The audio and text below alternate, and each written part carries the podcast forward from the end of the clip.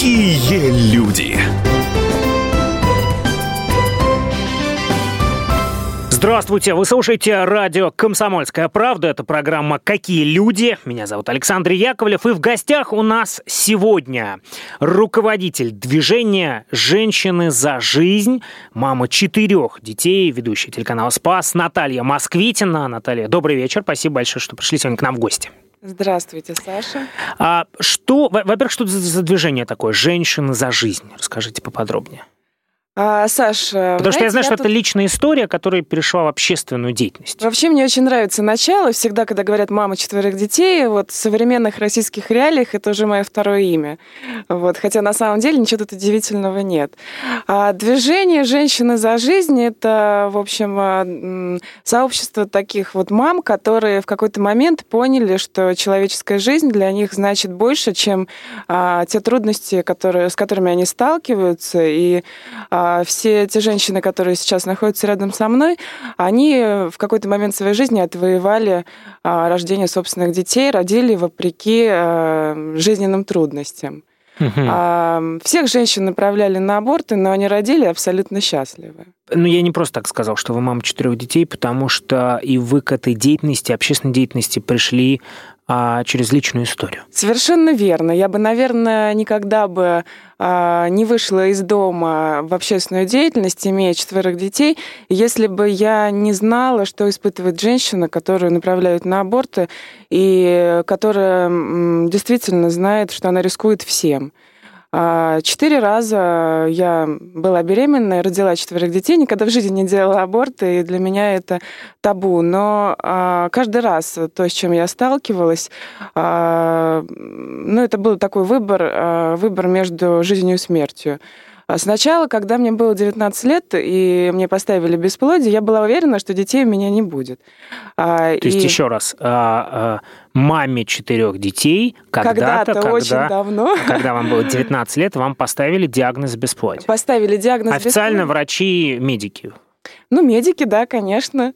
Поставили этот диагноз и даже прописали таблетки. Я их купила, но вот так получилось, такова воля Божья, я забеременела.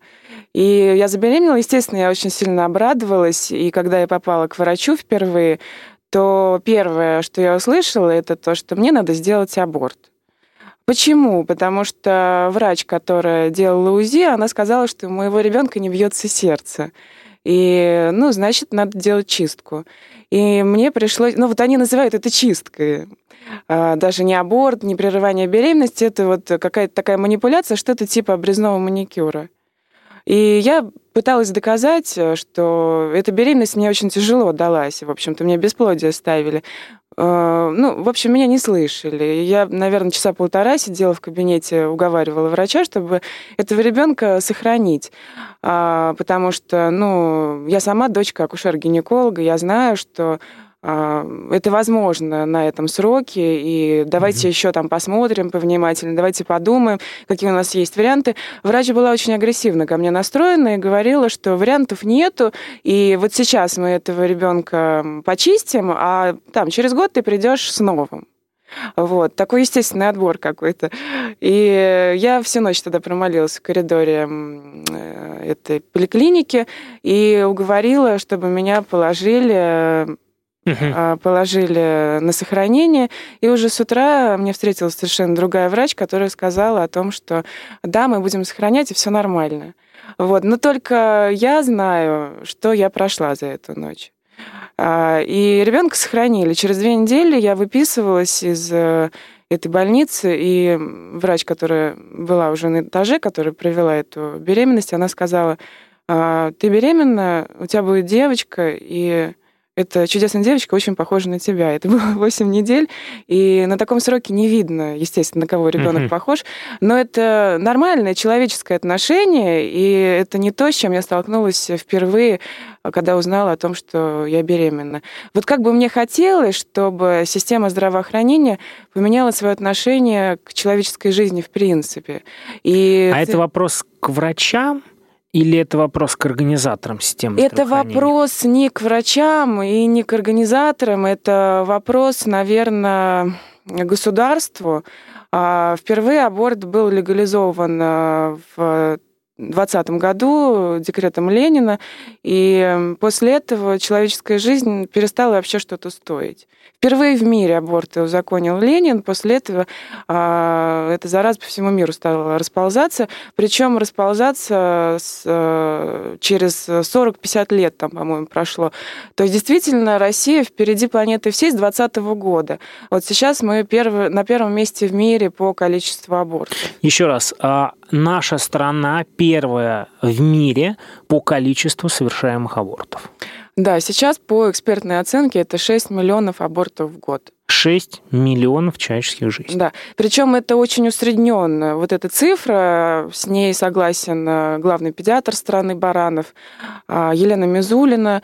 Вот. На самом деле, изнутри зная вопрос, я понимаю, что эта цифра, она очень даже занижена, потому что аборт это не всегда хирургическое вмешательство. Аборт это таблетки угу. первого дня, это абортивная контрацепция. Очень часто женщины даже не знают, что а, они там, ежемесячно теряют собственного ребенка ребенка, потому что врачи просто им об этом не рассказывают. Угу. И это не а, ошибка врачей, это не проблематика системы здравоохранения. В частности, это а, отношение общества, в принципе, к цене человеческой жизни. Узаконив аборты, мы узаконили зло. А, и вы родили в 19 лет э, здоровую девочку. Я родила здоровую девочку, но это только начало моих мытарств. Вот, mm-hmm. так уж получилось, что вообще последующая судьба так или иначе была связана с тем, что я боролась за каждого своего ребенка, mm-hmm. исключая четвертого. В общем, второй ребенок а, поставили синдром, синдром Дауна. И... Сколько вам было лет? Мне было... Ну, это произошло через два года. 21 год? Да. У вас уже двухлетняя девочка, а, вы беременны, и вам ставят диагноз а, э, ребенок с синдромом Дауна. Ну, на самом деле, как бы не совсем так. А, а направляют как? на скрининг. Меня угу. направляют на скрининг, и я уже поняла, как у нас э, работают врачи, и я сразу задаю вопрос, зачем делать скрининг, если я, в принципе, готова рожать любого ребенка. А если мы что-то находим в результате этого УЗИ, то что мы делаем? Вы умеете это лечить? Нет. А какие варианты? Только аборт. Зачем мне делать скрининг, после которого я, в принципе, не буду делать аборт? А, ну, подожди, ты лучше сходи сейчас, ведь ничего не найдут. А, но а, этот скрининг мне надо вклеить в карточку. И я соглашаюсь, наверное, мне даже было как-то жалко обидеть знакомого врача, но я делаю такую уловку, я иду не в эту клинику, а в другую частную, а, чтобы в случае чего я могла не не отдать этот скрининг врачу, а выкинуть в мусорку. И угу. действительно так и происходит. Они находят, а, когда эти анализы приходят э, к врачу, они находят большое процентное, эм, э, как называется, в большом процентном соотношении, скорее всего, у меня родится ребенок с синдромом Дауна. И, То больше 50%? Э, на самом деле там все не так. Там какие-то типа 4% из каких-то там 80. Угу. В общем, там какие-то не, невнятные цифры, их даже вот умом понять очень сложно, угу. но врачи сомневаются. Вот. И что делать дальше? Ну, а ничего и не понятно-то. Вот. Срок уже большой. Это э, скрининг второго триместра, то есть это там 19-24 недели. Вот. Э, ну, я могу много сказать о том, что сейчас в нашей стране делается много абортов на таком сроке. Вот. Э, ну, то есть это какая-то адская абортивная машина, против которой обычная женщина не может ничего сделать и сказать, потому что она просто не понимает, почему так происходит и почему детей с патологиями надо убивать. А, гость нашего эфира сегодня Наталья Москвитина. Ей сказали, что она бесплодна, а, когда она рожала первого, перед тем, как она родила первого ребенка. Перед тем, как она родила второго ребенка, ей сказали о том, что, возможно, ребенок будет синдромом Дауна. Сегодня она Наталья Москвитина, гость нашего эфира. Сегодня мама четырех здоровых детишек. Мы продолжим наш разговор после короткой паузы. Не переключайтесь. Какие люди!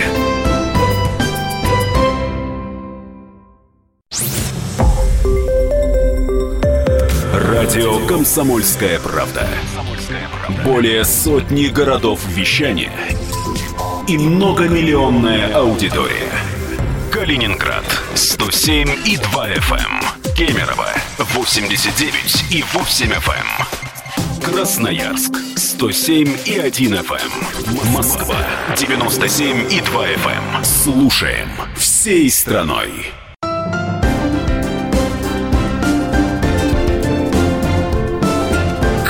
Какие люди! Мы продолжаем. Вы слушаете радио «Комсомольская правда». Это программа «Какие люди?». Меня зовут Александр Яковлев. В гостях у нас сегодня Наталья Москвитина, руководитель, создатель движения «Женщины за жизнь» и мама четырех детей. Мы остановились с вами на том, что когда вы э, перед тем, как выражали второго ребенка, вам сказали о том, что, скорее всего, он будет синдромом Дауна. Да, и я... предложили вам сделать аборт. Уже во второй раз. Да, предложили, но... В первый раз вы отказались и родили Я немножко их обманула. Я пошла в, в частный центр, и эта бумажка осталась у меня на руках, и мой лечащий врач не знала о том, а, как прошел скрининг, какие результаты. Поэтому, когда я увидела своими глазами, что да, а, вполне возможно, у меня родится ребенок с синдромом Дауна, там было расширение воротникового пространства, я порвала этот скрининг и выкинула в мусорку, не сказала об этом никому, включая собственного мужа. И вернулась к врачу и сказала, что скрининг я не делала. Ну, потому что я все-таки подумала и решила, вы не лечите, ребят. И я решила никуда не ходить, а вот на свой страх и риск родить ребенка, как это испокон веков делали. Вот. И до самих родов я реально не знала, кто у меня родится, и родила здорового мальчика.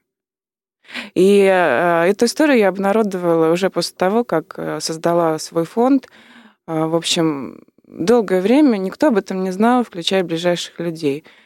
Вот. И сразу после родов, ну там прошло пять месяцев, я забеременела третьим ребенком. И надо сказать, что, наверное, тогда я была реально абсолютно счастлива, потому что, как по мне, то материнство начинается откуда-то вот после третьего ребенка. Вот это. Вот э, я говорю о том, что сегодня гость нашего эфира, э, лидер движения, руководитель движения «Женщины за жизнь», мама четырех детей. И очень многие, наверное, воспримут сегодня, что «О, мама четырех детей». Но ведь вообще-то это нормально. Наши прадедушки и прабабушки, мы все знаем, что были большие семьи, 5-6 детей, и это было нормой. Сегодня норма, ну, один ребенок, ну, два ребенка, ну, три ребенка это уже что-то из, гра... из ряда вон. А что изменилось в нашем обществе, на ваш взгляд? Изменилось, э, наверное, жертвенность э, в душе каждой женщины. Каждая женщина больше думает о себе, о какой-то выгоде, э, где-то ленится.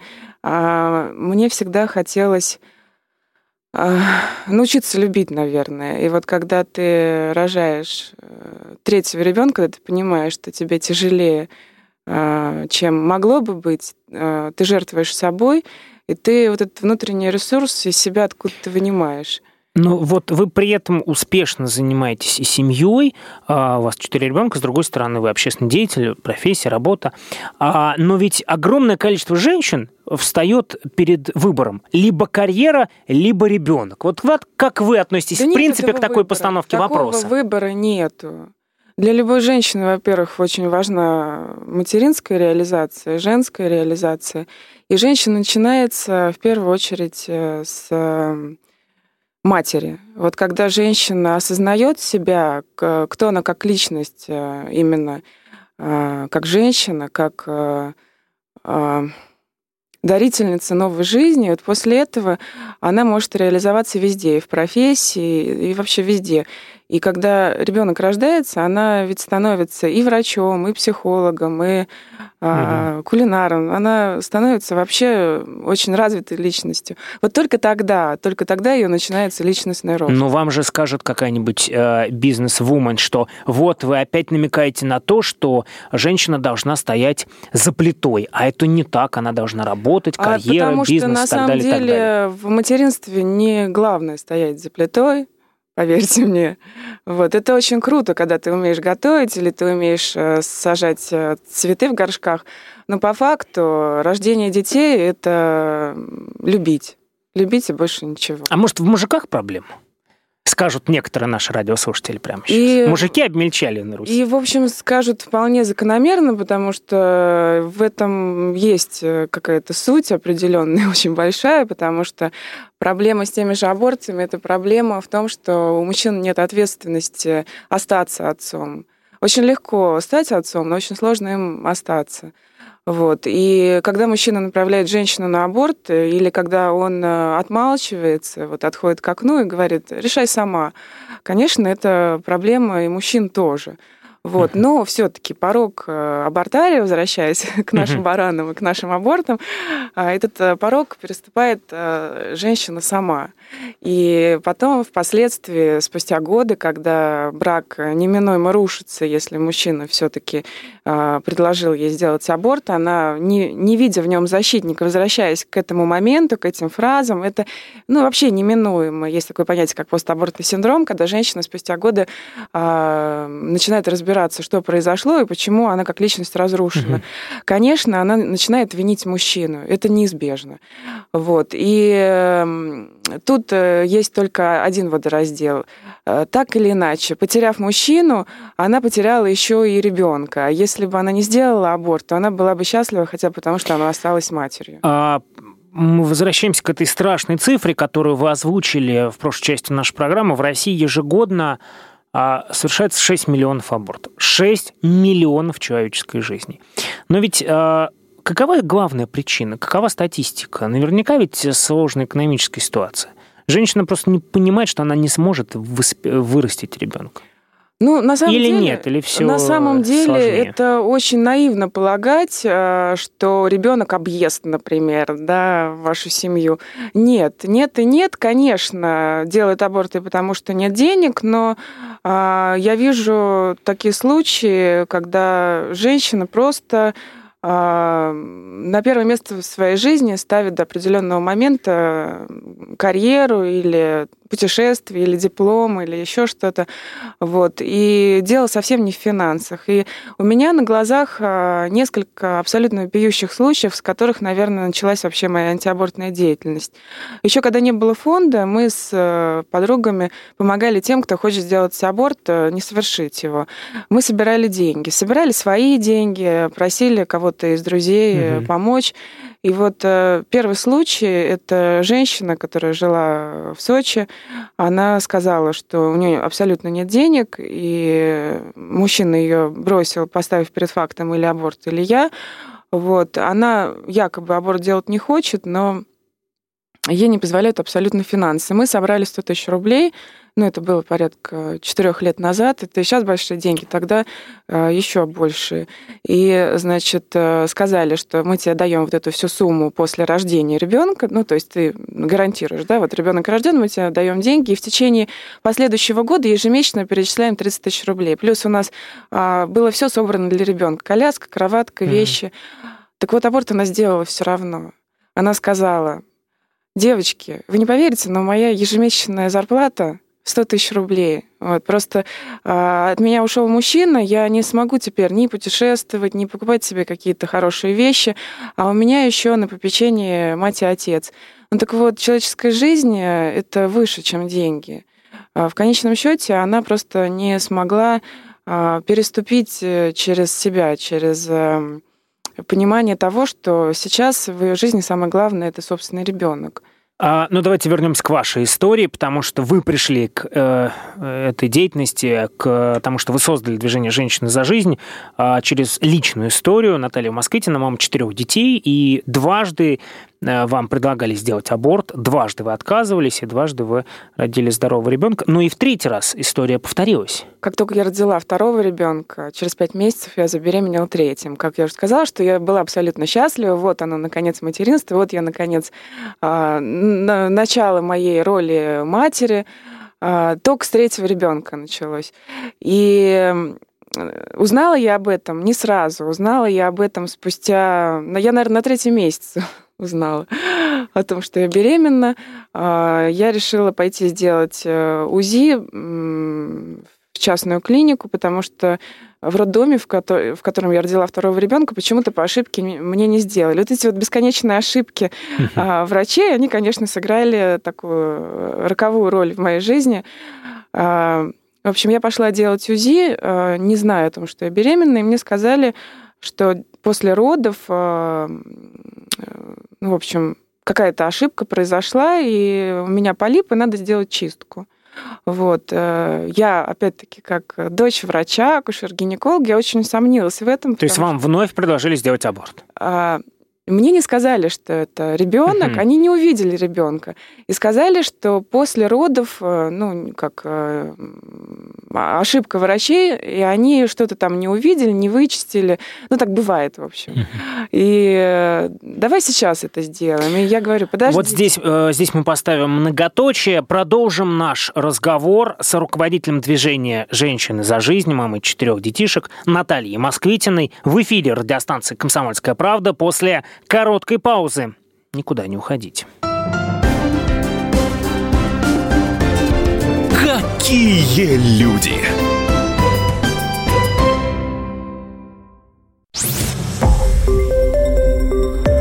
Радио «Комсомольская правда».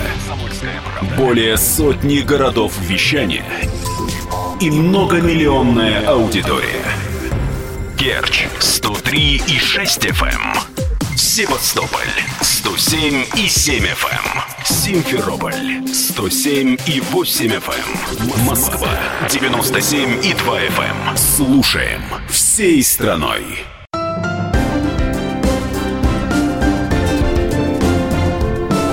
Какие люди! Мы продолжаем. Вы слушаете радио «Комсомольская правда». Это программа «Какие люди?». Меня зовут Александр Яковлев. И в гостях у нас сегодня руководитель, создатель движения «Женщины за жизнь», мам четырех детей. Наталья Москвитина. Еще раз здравствуйте. здравствуйте. Итак, перед тем, как э, вы родили первого ребенка в 19 лет, вам поставили диагноз бесплодия и предлагали, ну а чуть позже предлагали сделать аборт. Э, перед тем, как вы родили второго ребенка, э, вам сказали о том, что ребенок может родиться с синдромом Дауна и вновь вновь предложили сделать аборт, вы снова отказались снова родили ребенка. Э, и э, в третий раз история де-факто повторилась, э, вам фактически предложили сделать аборт. Предложили сделать аборт, но мне кажется, это был такой тонкий обман. Вот. Мне не сказали, что это вообще ребенок, говорят, у тебя полип, пошли его чи- чистить прямо сейчас.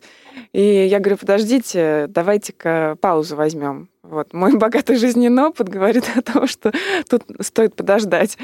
Вот. Я вернулась через месяц, э, ну, вообще срок уже был большой, и по иронии судьбы попадаю к этой же самой узистке, это пожилая женщина. Вообще это очень серьезное лечебное заведение, не акушерство и гинекологии на Парина. Вот. Я туда пошла, потому что уже поняла, что что-то не так у нас происходит с врачами, надо куда-то пойти там, где, ну, опыт есть у врачей. И вот, э, в общем, вот такая же история опять разворачивается. И я конкретно и несколько раз задаю вопрос, вы уверены, что это не беременность? А, не сделаем ли мы аборт? И она агрессивно начинает на меня реагировать, говорит однозначно, нет, это чистка, давай сейчас иди, все, в общем, куда-то погнали. И, ну, в общем, я испугалась. Руки, руки в ноги, поняла, что надо идти в другое место и перепроверяться, потому что что-то вообще абсолютно... Это, пере... это все происходит в районной поликлинике, перед тем, как вы пришли в это НИИ? Это... Или уже в НИИ вам это говорят? В НИИ. Что... Уже в НИИ вам да. говорят, что... Да, да. Вот. Э, то есть два раза я пришла в НИИ акушерства и гинекологии, будучи беременной, два раза мне сказали, что у меня полит, и его надо чистить. Вот. Собственно, просто занавес. И я беру, значит, эти два УЗИ и иду к э, моему врачу, у которого я отвела две беременности. Показываю э, с порога, еще не садясь за стул, показываю эти УЗИ, и она мне говорит, «А послушай, эхогенность повышена, это значит, что это беременность. И я вот просто восклицаю, я говорю, ну надо же, а я же сохранила этого ребенка, это же чудо. И тут я слышу, как моя врач, которая отвела двоих э, детей моих, она говорит, а зачем тебе сейчас рожать? Ведь тебе 25 лет, у тебя уже есть двое детей. И ты сейчас э, хочешь родить третьего, но ты же очень устала.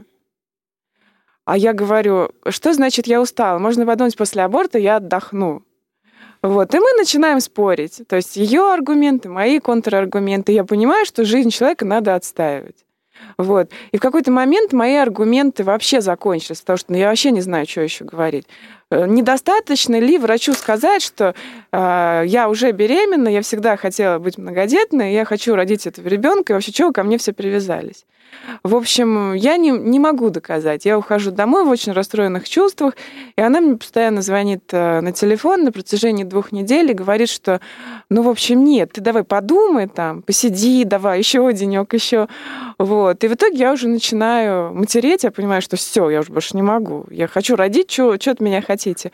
И тогда эта врач, она открывает мою карточку и вдруг видит, что сразу после рождения второго ребенка я заболела, была у терапевта, она мне прописала антибиотики, я эти антибиотики пропила, и тут у нее все сходится, она говорит, вот, так поэтому ты не видишь, что это беременность, потому что ребенок твой расплавился. Это очень тяжелый антибиотик, он, а, значит, какое-то там токсическое последствие несет для плода, и нету там ни рук, ни ног, ни головы.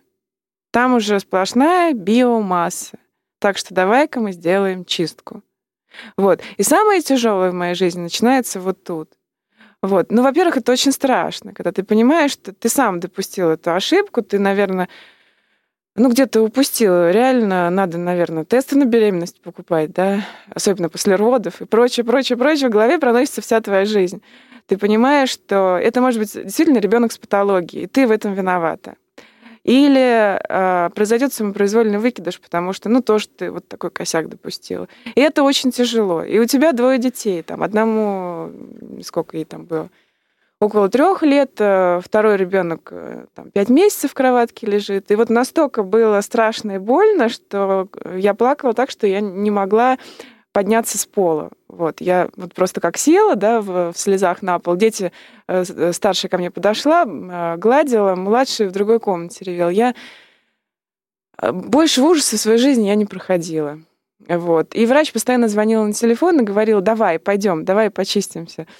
Вот. Э, опереться было не на кого вообще абсолютно. Вот я никому бы не могла сказать так, что была уверена, что этот человек бы меня поддержал абсолютно безоговорочно. Вот, потому что каждый какие-то лазейки искал. Ну, может быть, что-то, где-то, как-то. Вот, по большому счету, это такая внутренняя борьба, которая я вела сама с собой. И в итоге я приняла для себя решение, что если так уж случилось, я провела, пропила этот антибиотик, и он расплавил моего ребенка, то значит, ну, это все само по себе произойдет, будет выкидыш, если какая-то грубая генетическая патология, обычно до 12 недель э, эти дети, они не выживают. Вот. Ну, то есть тут решающий такой срок, 12 недель порог. Вот. А, а если же даст Бог, и ребенок э, сохранится, пусть патология, ну, значит, вот такой вот мой крест. Вот. Я сама в этом виновата. А, я заблокировала телефон от своего врача, и до 12 недель я затаилась и, ну, не знаю, молилась я просто. Просто молилась. Когда наступили 12 недель, надо было идти на УЗИ. Я не смогла. Я выждала еще неделю, и в 13 недель я натянула на себя улыбку, а, зашла в кабинет э, УЗИ, и когда врач меня смотрела, я спросила, руки есть, ноги есть, голова на месте. Врач смотрела меня как на ума лишенную, но она не знала, что я прошла. Она сказала, да, абсолютно нормальный ребенок абсолютно хорошо развивается по сроку. Вот. Но я же могла его убить тогда два раза, когда будто бы это был не ребенок, направляли. А биомасса, как сказали вам. И второй раз, когда моя врач, которую я очень хорошо знала, говорила, что этого ребенка нету, там есть только биомасса. И это абсолютно здоровый ребенок, который родился в срок, и я абсолютно счастлива, понимаешь? я просто абсолютно счастлива. И когда я забеременела четвертым ребенком через пять лет, то мне вообще было все равно, кто и что говорит, и что думает, и какие варианты мне предлагает. Фактически я открывала а, двери в кабинет а, акушер-гинеколога ногой. гинеколога, да, потому что, ну вот есть я, я уже мама, и неважно, кто что говорит, э, на что тебя толкает, э, не важны вот эти вот аргументы про деньги, а вопросы, которые задавала моя врач, которая отвела двоих детей, когда узнала, что вот я беременна третьим, э, были таковы. Твой муж что, олигарх? А я сидела и думала, что а если у меня его вообще нету? Я что, должна идти убивать собственного ребенка? И мне пишут очень-очень много женщин со всей России. Они рассказывают вот эти вот истории о том, как они смогли а, сохранить. И прессинг, ну, невероятный со всех сторон. Начиная от мужчин, которые говорят, или я, или ребенок, а, давай по полетим этим летом на море. Ну вот э, вы сказали о прессинге со всех сторон. Ну, Наверное, как-то можно еще логически объяснить, а, хотя, на мой взгляд, это за гранью э, давления с разных сторон, но как объяснить давление со стороны врачей? Людей, которые, у которых есть призвание, действительно одна из самых уважаемых профессий в нашем обществе, низкий поклон врачам. Но э, что двигает ими, теми, кто призывает и мотивирует совершать аборт? Это что? Это я не могу сказать, незнание что... или какой-то бизнес? Что я это? не могу сказать, что все врачи таковы. Конечно, конечно. Мы сейчас да. ни в коем случае не хотим мазать одним, э, одной краской не, врачей. Опять же, низкий им поклон. Но все же вот есть те врачи, может быть, их немного, много, другой вопрос, которые все призывают... Же я акцентирую, что я все время съезжаю на эту ноту, что есть э, действительно те, для кого это призвание. Вот, я знаю, как моя мама отговаривала на протяжении почти всей своей жизни от абортов. И, э, наверное, вот это вот зернышко понимания, что происходит с женщиной после аборта, оно было заложено именно mm-hmm. в моем детстве, когда я видела тех женщин, которые э, чередой приходили к моей маме домой и рассказывали, как их жизнь разрушилась после, после аборта. Того, совершили. Да. Но э, вот есть и те врачи, которые да, да, мотивируют, да, призывают да, делать аборт. Да. Что двигает ими? Это какая-то бизнес-история? И бизнес-история тоже, да. Безусловно, ну, есть э, В России бизнес, есть индустрия, есть, а, да, аборт-индустрия? Есть э, абортивная бизнес-история такая, да.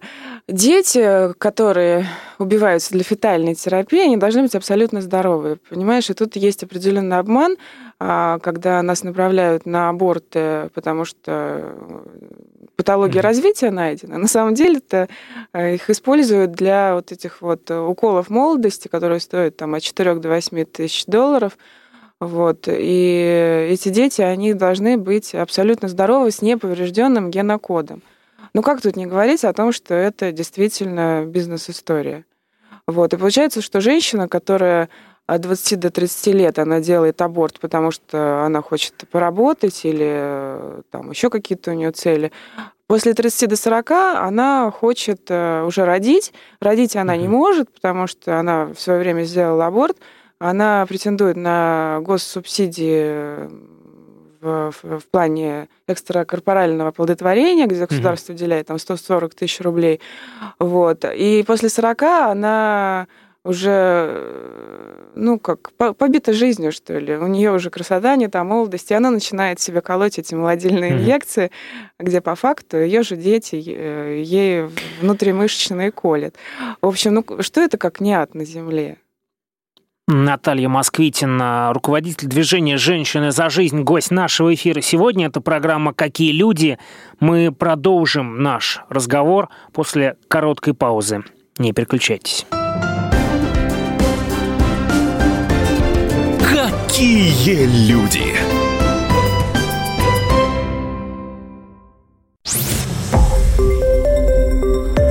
Радио «Комсомольская правда». Более сотни городов вещания и многомиллионная аудитория. Хабаровск 88 и 3 FM. Эм. Челябинск 95 и 3 FM. Барнаул 106 и 8 FM. Эм. Москва 97 и 2 FM. Эм. Слушаем всей страной.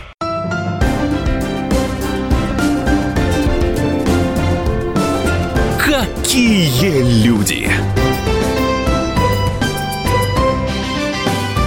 Мы продолжаем. Вы слушаете радио «Комсомольская правда». Это программа «Какие люди?». Меня зовут Александр Яковлев. В гостях у нас сегодня руководитель движения «Женщины за жизнь» мам четырех детей, Наталья Москвитина. Наталья, еще раз здравствуйте. здравствуйте. Я помню, как некоторое время назад в эфире нашей радиостанции мы беседовали с э, акушером-гинекологом и говорили об этой же проблеме, о том, что в стране совершаются миллионы абортов каждый год. И э, отвечая на вопрос, а где вы, врач, акушер-гинеколог, как и многие, надо сказать, специалисты, говорят о том, что вы в сексуальном воспитании в школе. А речь не идет о том, как э, правильно заниматься сексом, а речь идет прежде всего о том, что подростки должны понимать ответственность, когда они вступают в половой акт. А, на ваш взгляд, является ли это выходом из проблемы? Согласны ли вы с этим утверждением?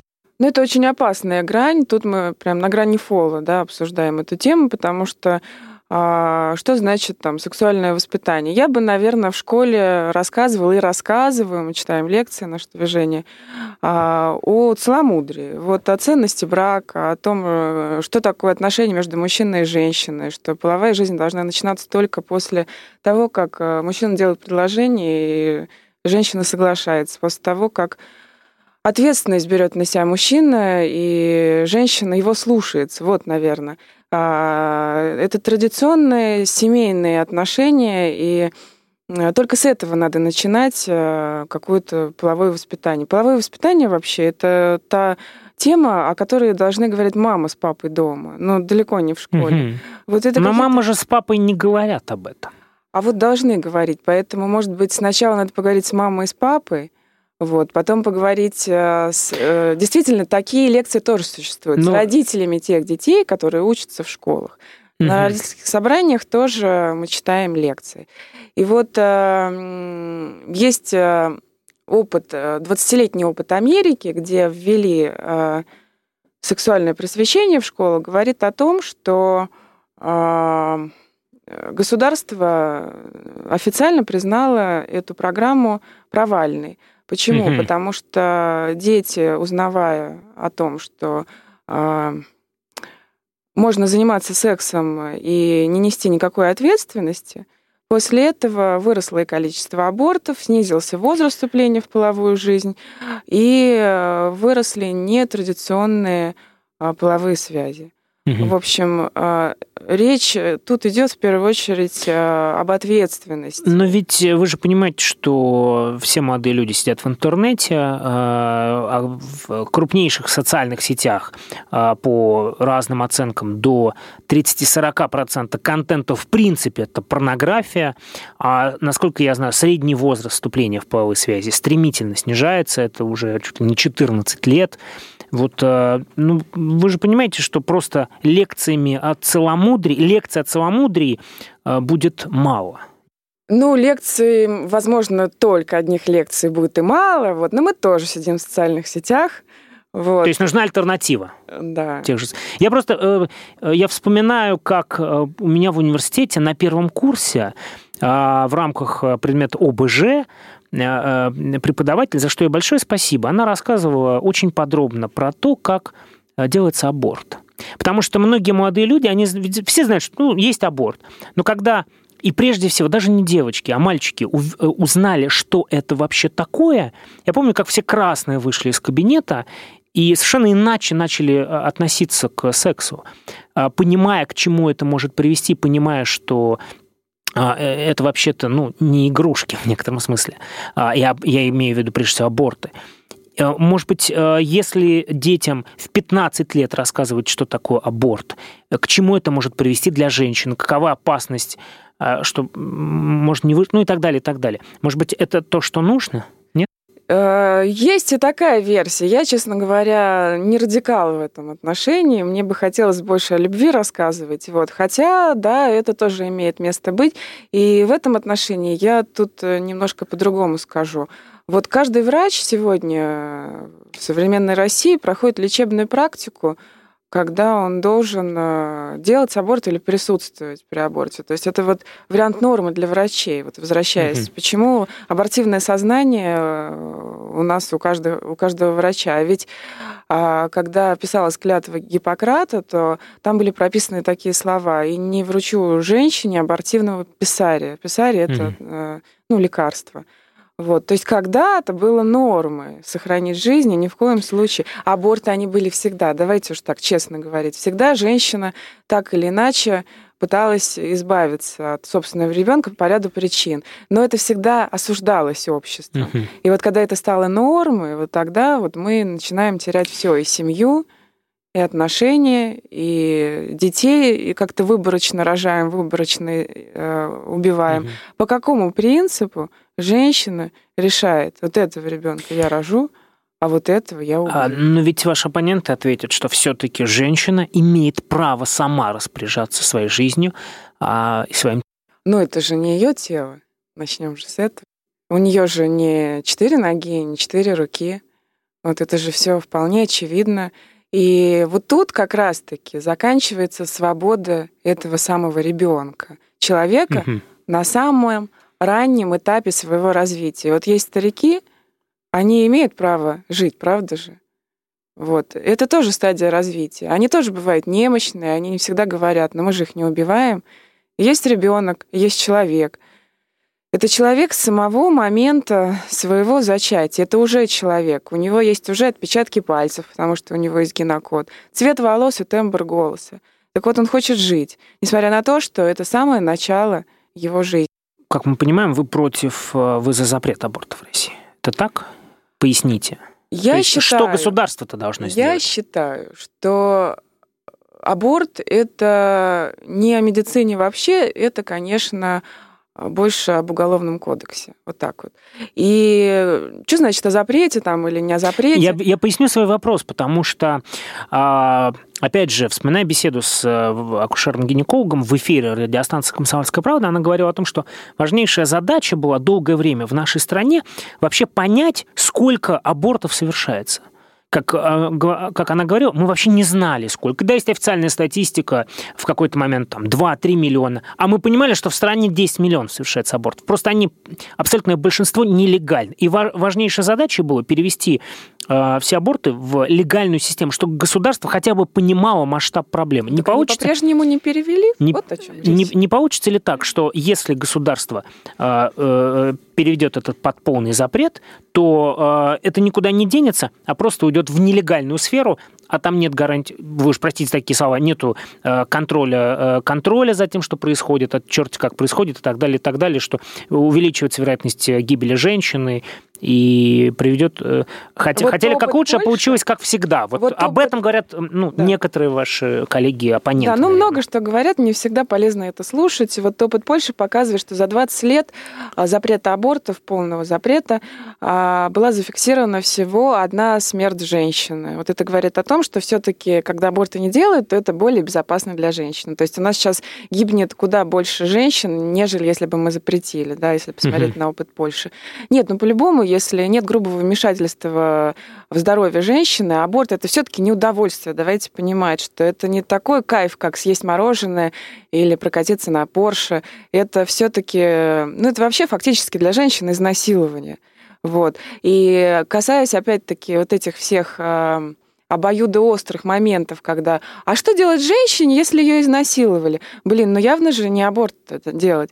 А 90% женщин в Америке, тех, которые прошли через изнасилование, они признали, что если бы у них была психологическая поддержка после самого изнасилования, угу. если бы их поддержали, если бы с ними работали, то они были бы более счастливы, если бы они сохранили этого ребенка, потому что, ну, это реально насилие. Через то унижение унижение, через которое проходит женщина, она об этом просто молчит. Ведь тема абортов, она вообще табуирована в нашей Наш стране. Вопрос. Да не говорят о них никто. Даже мы сами тетки, сидя на, на кухне, угу. мы боимся об этом говорить. Только мы их делаем. Вот в чем проблема. Мне бы хотелось, чтобы эта статистика была официально озвучена на каждом углу. Вот 6 миллионов 6 абортов. миллионов абортов да. ежегодно. Давайте говорить об этом, но не делать их. И вот еще одни цифры. 150 тысяч э, абортов в неделю в нашей стране в неделю. Что такое 150 тысяч? Это население такого небольшого города, как Пятигорск. Потом 20% а, жителей нашей страны детородного возраста бесплодны. Мы можем, конечно, только размышлять, почему они бесплодны, но все-таки аборты а, несут такие последствия, как бесплодие, в том числе онкология. Но онкология, она не наступает сама по себе сразу. Тут надо 5-10 лет. И вот когда женщина сталкивается с ней, в основном это рак молочной железы, то она понимает, почему это что наступило. Это Потому того, что первые что гормоны, которые включаются после того, как наступает беременность, э, эти гормоны, они находятся именно в молочной железе. Если беременность резко прерываешь, гормонам некуда деваться. И вот такой выход спустя год. Спасибо большое за этот разговор. Э, руководитель движения «Женщины за жизнь», мама четырех детей, была гостьей нашего эфира. Сегодня Наталья Москвитина. Наталья, спасибо. Спасибо большое. А, это была программа «Какие люди». До свидания. Всего хорошего. Какие люди!